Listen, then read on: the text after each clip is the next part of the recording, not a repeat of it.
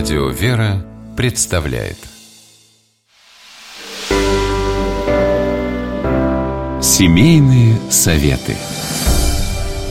Ольга Королева, журналист, замужем, воспитывает дочь Считает, что играя, можно научиться жизни.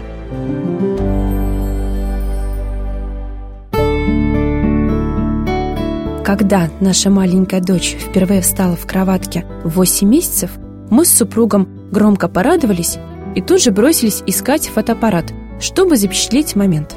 Конечно, к тому времени, когда мы его нашли, ребенок успел присесть, а потом и вовсе увлекся какой-то игрушкой, явно не разделяя восторга взрослых.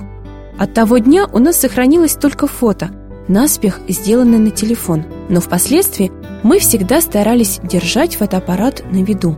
У нас запечатлены все самые главные вехи в развитии ребенка. Вот Настя поползла, вот встала, а вот она задувает свечку на своем первом торте. Фотоаппарат стал нашим постоянным спутником.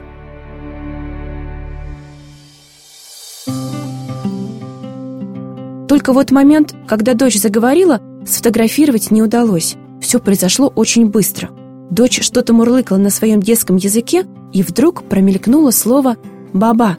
Кажется, в тот самый миг мы с мужем говорили о свекрови, и Настя нежно назвала ее «баба». Первым словом дочери было не папа и не мама, а именно «баба» с ударением на втором слоге. Потом было долгожданная мама, потом деде, то есть дедушка, и, наконец, папа.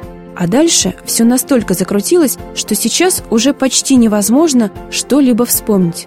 Почти, потому что одно важное свидетельство того периода осталось – детский словарь. По совету подруги, когда Насте исполнилось полтора года, я начала скрупулезно записывать каждое произнесенное ею новое слово. Советую и вам попробовать.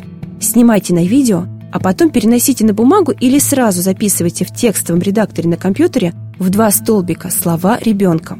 В одной части слева то, как ребенок произносит слово, а напротив – значение этого самого слова. Кой – это коврик, зи – машина и так далее – и обязательно отмечайте, когда слово появилось в детской речи, хотя бы примерно. Продолжайте пополнять детский словарь столько, сколько вам будет интересно. Или пока будете находить на это время. А потом сохраните документ. В моей семье во время праздников, когда съезжались гости, всегда вспоминали былое. Как раз для этого доставались с верхней полки пухлые альбомы с фотографиями. Вы можете поступить так же и, например, время от времени доставать листок с детским словарем. Вы удивитесь, как много вы вспомните, просто просмотрев его. Первые годы жизни ребенка насыщены событиями, которые больше не повторятся. К тому же, когда подросший малыш станет расспрашивать вас о своем детстве, вы, взяв в руки детский словарик, ответите на его вопросы более подробно. Цените каждый момент и по возможности фиксируйте важные события. Прошлое соткано из бережно сохраненных воспоминаний. С вами была Ольга Королева.